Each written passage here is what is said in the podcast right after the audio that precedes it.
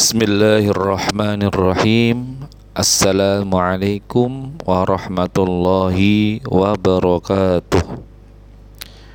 Alhamdulillah. Wassalatu wassalamu ala rasulillah Sayyidina Muhammadin ibni abdillah Wa ala alihi wa ashabihi wa man tabi'ahudah Rabbi syrah li sadri wa yassir li amri wahlul uqdatam min lisani yafqahu qawli. Amma ba'du. Qala Allah Ta'ala fil Qur'anil Karim A'udzu billahi minasy syaithanir rajim. Bismillahirrahmanirrahim. Wa ma khalaqatul jinna wal insa illa liya'budun Wa qala Allah wa qala Rasulullah sallallahu alaihi wasallam ad-du'a'u ibadah.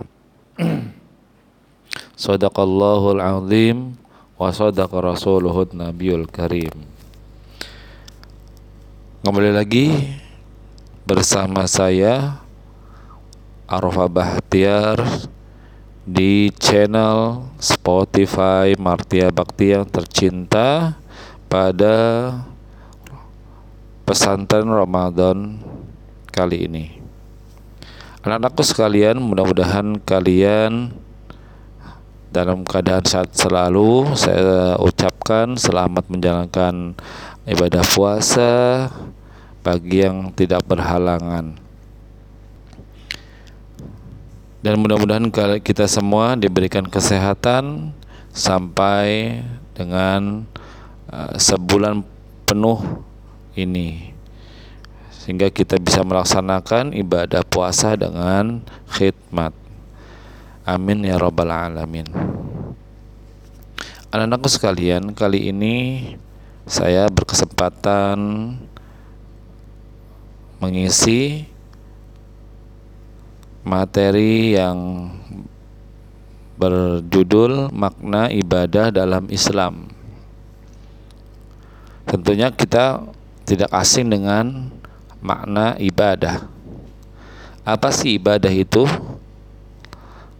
Kita saling sholat, saling zakat, saling uh, berpuasa, makan minum, tidur. Apakah semua itu yang kita lakukan semuanya beribadah, berbau ibadah atau tidak? Atau yang dijemah dengan ibadah itu hanya sholat saja, zakat?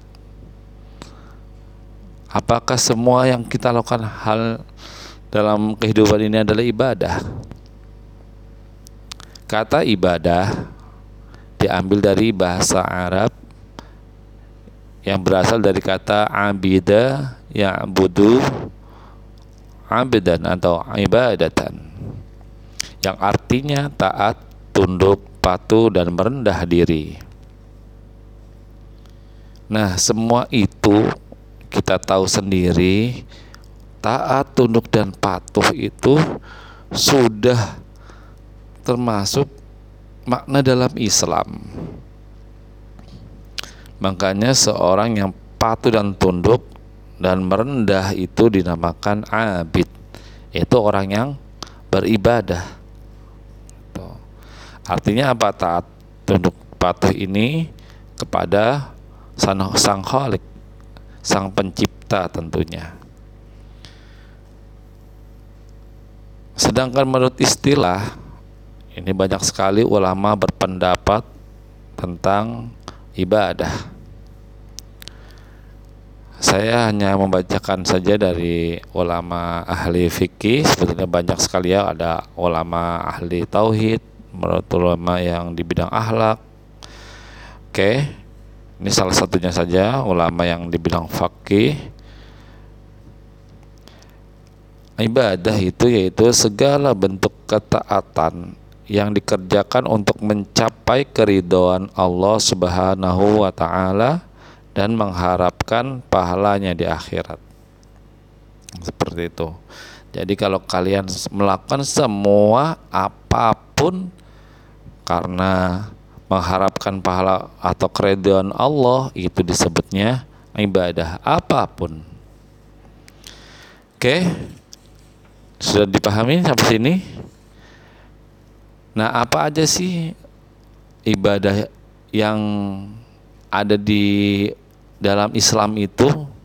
Nah, ibadah dibagi menjadi dua macam. Ada juga ulama yang membaginya eh, menjadi tiga macam. Nah, dua macam ini umumnya ibadah itu dibagi menjadi dua, yaitu ibadah mahdoh, yaitu khusus, dan ghairu mahdoh, ibadah yang umum. Nah, apa yang dimaksud dengan ibadah khusus atau mahdoh? Nah, mahdoh ingat-ingat mahdoh mim ha dot ha atau tak marbutoh mahdotun ibadah mahdoh yaitu ibadah yang teknik pelaksanaannya telah diatur secara rinci dalam Al-Quran. Seperti sholat, zakat, puasa, haji Nah, itu sudah diatur dalam Al-Qur'an, sudah ada uh, dalil-dalilnya dan perintah Allah sendiri. Nah, ibadah mahdoh ini mempunyai waktu-waktu tertentu. Gitu. Ada rukun dan syaratnya di dalam ibadah mahdoh ini. Walaupun nanti ada di ibadah, ibadah mahdoh sama seperti ibadah mahdoh tetapi ibadah mahdoh ini sudah ada dalam Al-Quran dan hadis sudah diatur secara rinci. Gitu. Nah itu saja. Nah ibadah mahdoh ini bisa juga dikatakan rukun-rukun yang memang e, mencakup dalam rukun Islam ya. Ada sholat, zakat, puasa, dan haji. Sedangkan syahadat masuk ke dalam sholat sholat. Adapun ibadah ghairu mahdoh Nah ghairu mahdoh ini selain yang tadi saya sebutkan Selain zakat Selain sholat Selain puasa dan haji Apa aja sih? Banyak ibadah ghairu mahdoh Seperti contohnya Jual beli Ya enggak atau juga yang lain seperti halnya kalian ibadah yang berbentuk badan contohnya kalian berzikir dengan dengan mulut dan juga dengan memegang tasbih seperti itu. Atau juga bisa selain itu ke era mahdoh itu bisa seperti menikah. Ya enggak? Ada juga ibadah yang memang kita hukumi mubah. Seperti contoh makan minum mandi. Bisa nggak di, diperhitungkan sebagai ibadah? Bisa nggak dianggap sebagai ibadah? Bisa. Asalkan kalian yang tadi saya bilang kalian melakukan itu mengharapkan keridhaan Allah dan mengharapkan pahalanya. Contoh, saya kasih contoh sedikit. Tidur itu mubah hukumnya. Tapi memang ada bilang kewajiban karena apa? Kalau kita nggak tidur itu tubuh kita eh, kita nggak memberikan hak-hak yang ada dalam tubuh kita. Oke, dalam tidur itu ada makna besar yang terdapat di dalamnya. Orang tidur, kalian tidur nih. Nah, tidur itu kalian niatkan, ya Allah, dengan tidur ini aku meninggalkan segala maksiat yang ada di muka bumi ini. Contoh maksiat yang paling besar misalkan berzina. Itu bisa aja. Dan pahala enggak? dapat pahala meninggalkan berzinah itu dapat pahala itu atau ibadah yang misalkan dalam ibadah berpuasa ini tidur wa wa naumu ibadatun benar tidur itu ibadah. Tidurnya orang puasa. Daripada dia nggak tidur melek dia nonton yang bukan e, melihat yang bukan hal-hal yang bukan baik maksudnya. Hal-hal yang tidak baik. Ya kan? Hal-hal yang memang dilarang oleh Allah. Atau dia mendengar pembicaraan-pembicaraan atau omongan-omongan yang tidak baik seperti gibah. Dia orang yang mendengar orang yang sedang bergibah dia pun ikut bergibah dikatakan seperti itu. Nah dengan tidur dia bisa meninggalkan maksiat-maksiat yang tadi saya sebutkan. Ibadah bukan? Ibadah. Dapat pahala nggak? Dapat pahala. Asalkan itu. Makanya orang yang berilmu dengan orang yang tidak berilmu itu berbeda. Cara pandang e, ibadahnya berbeda. Makanya setan lebih takut orang yang berilmu daripada orang yang ahli ibadah gitu. Nah maksudnya apa? Maksudnya gini maksudnya kalian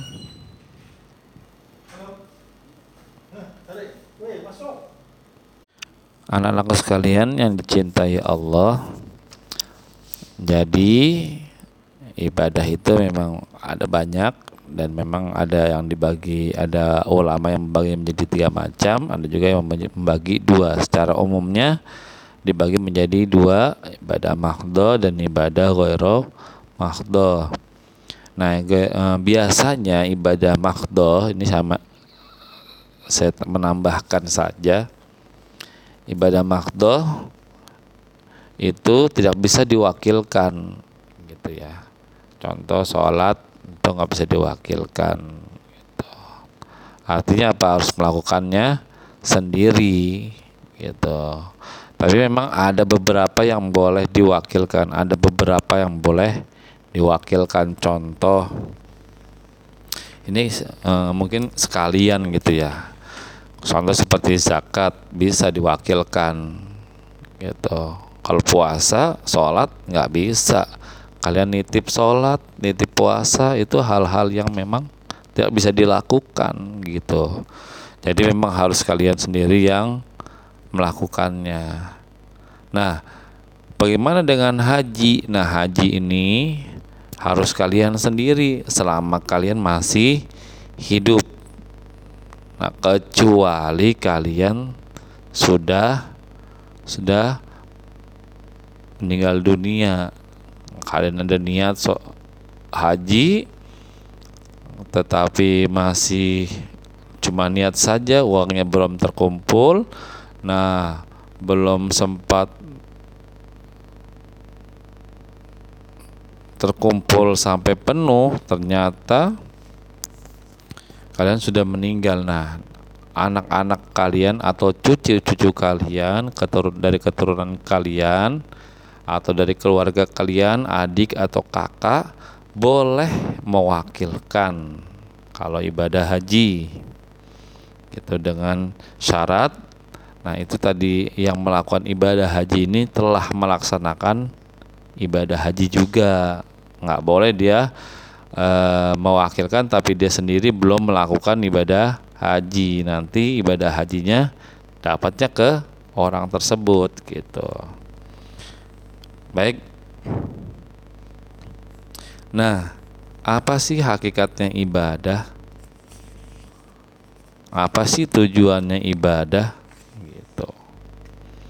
Yang tadi saya bacakan ayat Al-Qur'annya yaitu surat Az-Zariyat ayat 56 Wa ma khalaqatul jinna wal insa illa liya'budun dan kami tidak sekali-kali menciptakan jin eh maksudnya Allah tidak aku tidak sekali-kali menciptakan jin dan manusia kecuali untuk beribadah beribadah kepadaku. Di sini illa liya'buduni kalau kalian melihat harokat uh, akhir ayatnya liya'buduni. Nah, itu ada ya ya-nya di dibuang ya mutakalimnya yang menunjukkan arti saya untuk beribadah kepadaku gitu. Nah, kenapa harus beribadah gitu? Diciptakan hanya untuk beribadah. Kenapa hanya untuk beribadah? Nah, makanya saya katakan segala yang kita lakukan dalam kehidupan ini usahakan dalam bentuk ibadah. Kecuali kejelekan. Kejelekan itu bukanlah ibadah tapi namanya kemaksiatan gitu. Jadi usahakan apa yang kalian lakukan gitu dalam kehidupan kalian diniatkan. Mau tidur diniatkan untuk kebaikan. Mau makan diniatkan juga untuk kebaikan. Saya makan karena untuk kesehatan saya dan saya bisa belajar kalau kalian sedang menjadi siswa orang yang sedang menuntut ilmu. Kalau sedang mengajar saya niat makan untuk agar bisa sehat dan memberikan pembelajaran kepada murid-murid saya. Bisa menjaga anak istri saya gitu. Begitu terus sampai hal-hal yang terkecil pun mandi pun diniatkan biar nanti nggak mengganggu orang penciuman orang bisa terganggu karena kita. Nah itu sudah ibadah gitu. Makanya hakikat ibadah itu banyak sekali tujuan-tujuan uh, ibadah untuk itu kita jangan sampai lepas gitu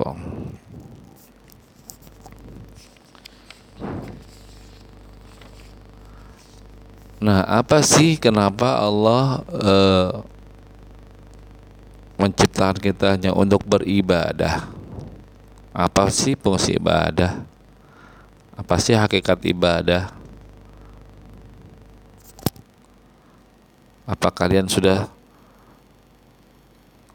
mengerti hal-hal yang kalian lakukan dalam setiap harinya? Untuk apa kita lakukan gitu? Apakah ada ada manfaatnya sholat yang kita lakukan?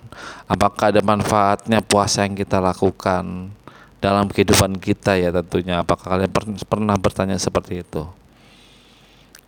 Zakat sholat sunnah yang kalian lakukan, sholat duha, puasa Senin Kamis gitu. Itu kan termasuk ibadah kan? Dan juga jangan lupa semua larangan yang Allah perintahkan untuk menjauhinya itu juga termasuk ibadah kalau kita taat kepadanya Allah gitu. Nah, untuk apa sih kita diwajibkan sesuatu dan dilarang sesuatu?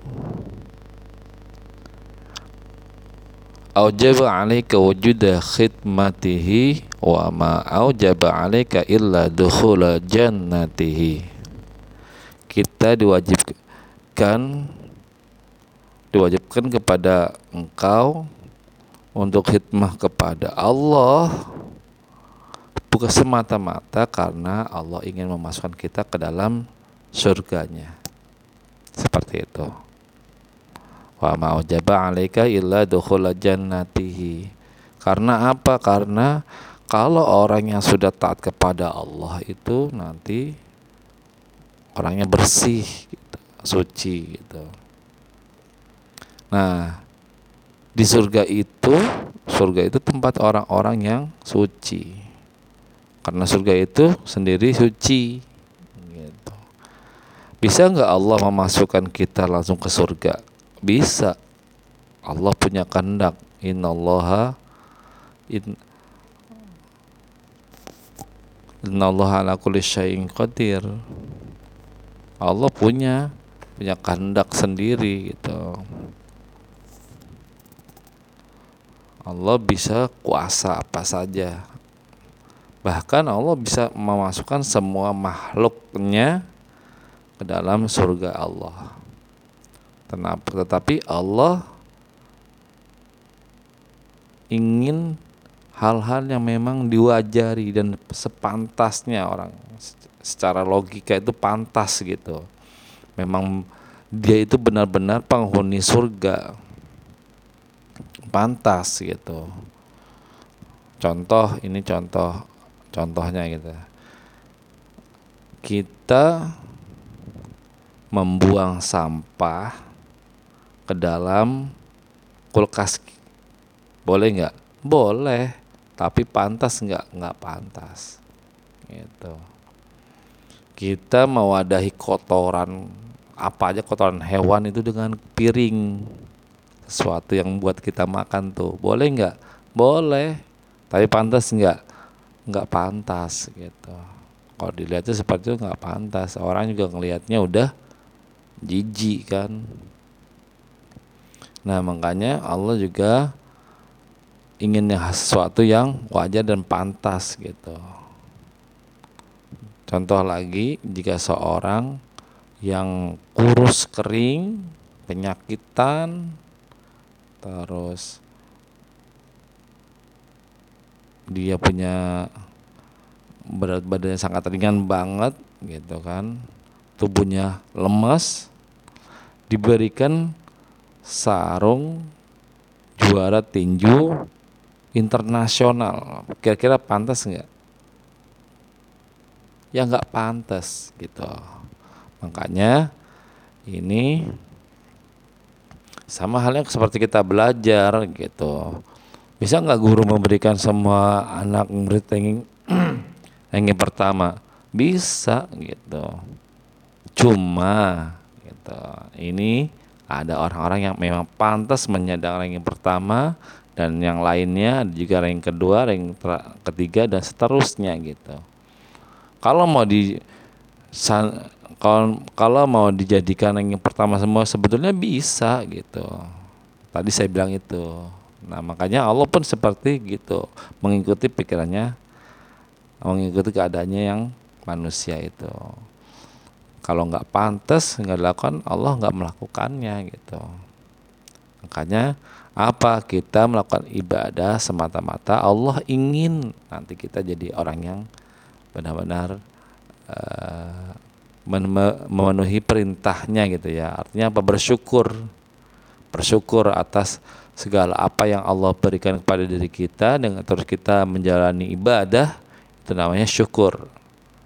Nah itu tandanya kita bersyukur namanya khidmat nah, khidmat kita itu bersyukur namanya kita sholat, kita zakat. Karena zakat zakat itu yang kita keluarkan itu selain kita mau uh, memenuhi kewajiban yang kita uh, diperintahkan Allah, zakat itu juga hablum minanas. Kita memberikan kebahagiaan kepada orang di sekitar kita dengan zakat tersebut. Nah, itu Allah sudah memperhitungkannya gitu. Jadi di sini macam-macam fungsi ibadah karena satu sebagai tanda kita bersyukur juga sebagai tanda kita cinta kepada Allah atau perjuangan kita kepada Allah juga jangan lupa sebagai tanda bahwa kita memang takut kepada Allah gitu ya. Kita takut kepada Allah. Takut Allah marah itu udah bagus takut Allah marah gitu. Kita takut guru marah aja kita udah udah udah bagus itu. Tapi lebih bagus lagi kalau kita takut kepada Allah. Tapi itu memang sewajarnya kita nih takut dikasih nggak naik kelas itu udah takut udah sewajarnya gitu. Memang Allah memberikan ketakutan kepada manusia Nah tadi saya bilang juga sebagai fungsinya gitu fungsi ibadah apa sih fungsi ibadah sendiri ada beberapa fungsi ibadah. Yang pertama saya sebutkan aja kita beribadah itu agar mewujudkan hubungan antara hamba dengan Tuhannya yaitu hablum minallah. Ada sesuatu yang memang harus kita jaga nih. Hubungan dengan Allah gitu. Nah, apa kapan kita harus menjaga hubungan itu minimal Allah sudah memberikannya lima waktu dalam sehari. Kalian bisa curhat kepada Allah, gitu, ya. Kalian bisa curhat kepada Allah lima waktu dalam sehari. Bahkan kalau kalian mau nambah boleh, gitu. Bahkan orang orang-orang Eh, non muslim gitu yang mau mas masuk Islam itu ada cerita dia bertanya kepada orang Islam berapa kali kamu curhat kepada Allah uh, dalam sehari dalam Islam itu curhat kepada Allah lima kali gitu. Wah enak sekali ya. Di agama saya cuma sekali gitu karena dia seorang non muslim Kristiani dia bilangnya enak sekali gitu. Dia ping saya mau curhat kepada Allah uh, sampai lima kali gitu. Di saya cuma sekali itu pun harinya hari Minggu seminggu sekali gitu. Itu pun hari Minggunya kadang-kadang ada kondangan kan ada orang sunatan macam-macam gitu yang alasan sehingga mereka tidak malah menjalankan ibadah yang seminggu itu. Aku juga mau ah gitu. Wah nggak cuma hanya itu kata orang Islam. Itu di, dia dimingi-mingi ya. Islam itu memang yang diwajibkan ini curhatnya cuma lima kali tapi kalau kamu mau lebih dari itu bisa lebih gitu bahkan bisa seribu kali apa sholat sunnah yang banyak Salat itu menandakan bahwa kita sedang menghadap kepada Allah. Kita sedang uh, mengadukan isi hati kita kepada Allah seperti itu. Nah, akhirnya apa orang non muslim tadi masuk Islam. Dia ingin berdekat-dekat dengan Tuhannya gitu. Itu orang non muslim gitu. Dia bisa sampai segitunya memikirkan bahwa dia ingin berdekat dengan Allah gitu. Padahal orang Islam yang orang Islam baru gitu, mualaf. Masya Allah. Mudah-mudahan kita bisa menulari uh, kebaikan gitu. atau kita bisa mengambil hikmah yang bisa men mencontoh dalam kebaikannya. Oke, ada yang pertama fungsi ibadah tadi hablum minallah yang kedua apa sih? Mendidik mental dan menjadikan manusia ingat akan kewajibannya. Kan. Kita tapi ada juga yang mengatakan ke agar kalian tidak susah untuk melakukan kewajiban yang pada yang ada pada diri kalian yang diwajibkan dalam Islam kepada kalian. Apa jadi menjadikan kewajiban tadi itu adalah sebagai kebutuhan kalian gitu. Jangan sebagai kewajiban kalau kewajiban itu memang berat gitu. Contoh kalian sholat sholat kalian anggap wajib oh kewajiban saya sholat nih gitu. Jadi kalian menganggapnya itu adalah sesuatu yang berat gitu. Oke? Jadi ini kalian memang harus uh, memikirkan bahwa uh, Sholat itu bukanlah kewajiban tapi adalah kebutuhan pada diri saya. Seperti kalian contoh kalian makan. Kalau kalian tidak makan kalian akan lemas bahkan bisa mati gitu kan. Kalian nggak usah disuruh lagi kan kalau mau makan itu langsung nyari ke warung. Nggak ada di warung mana cari lagi. Nggak ada di rumah cari ke warung. Nggak ada di warung cari ke mana. Pokoknya kalian harus dapat makanan gitu. Atau masak sendiri gitu kan nah itu dalam hal kalian makan karena kebutuhan kalian merasa itu adalah kebutuhan nah jadikanlah ibadah atau kewajiban yang ada dalam Islam ini sebagai kebutuhan pada diri kalian seperti itu Yang ketiga yaitu fungsi ibadah yaitu melatih diri untuk berdisiplin. Karena apa? Karena ada ibadah yang memang sudah ter uh, waktunya sudah ditentukan batas-batasnya gitu. Ibadah sholat itu sudah ada. Zakat fitrah juga ada. Nggak sembarang kalian mengeluarkan zakat fitrah di luar itu di luar Ramadan nggak bisa gitu.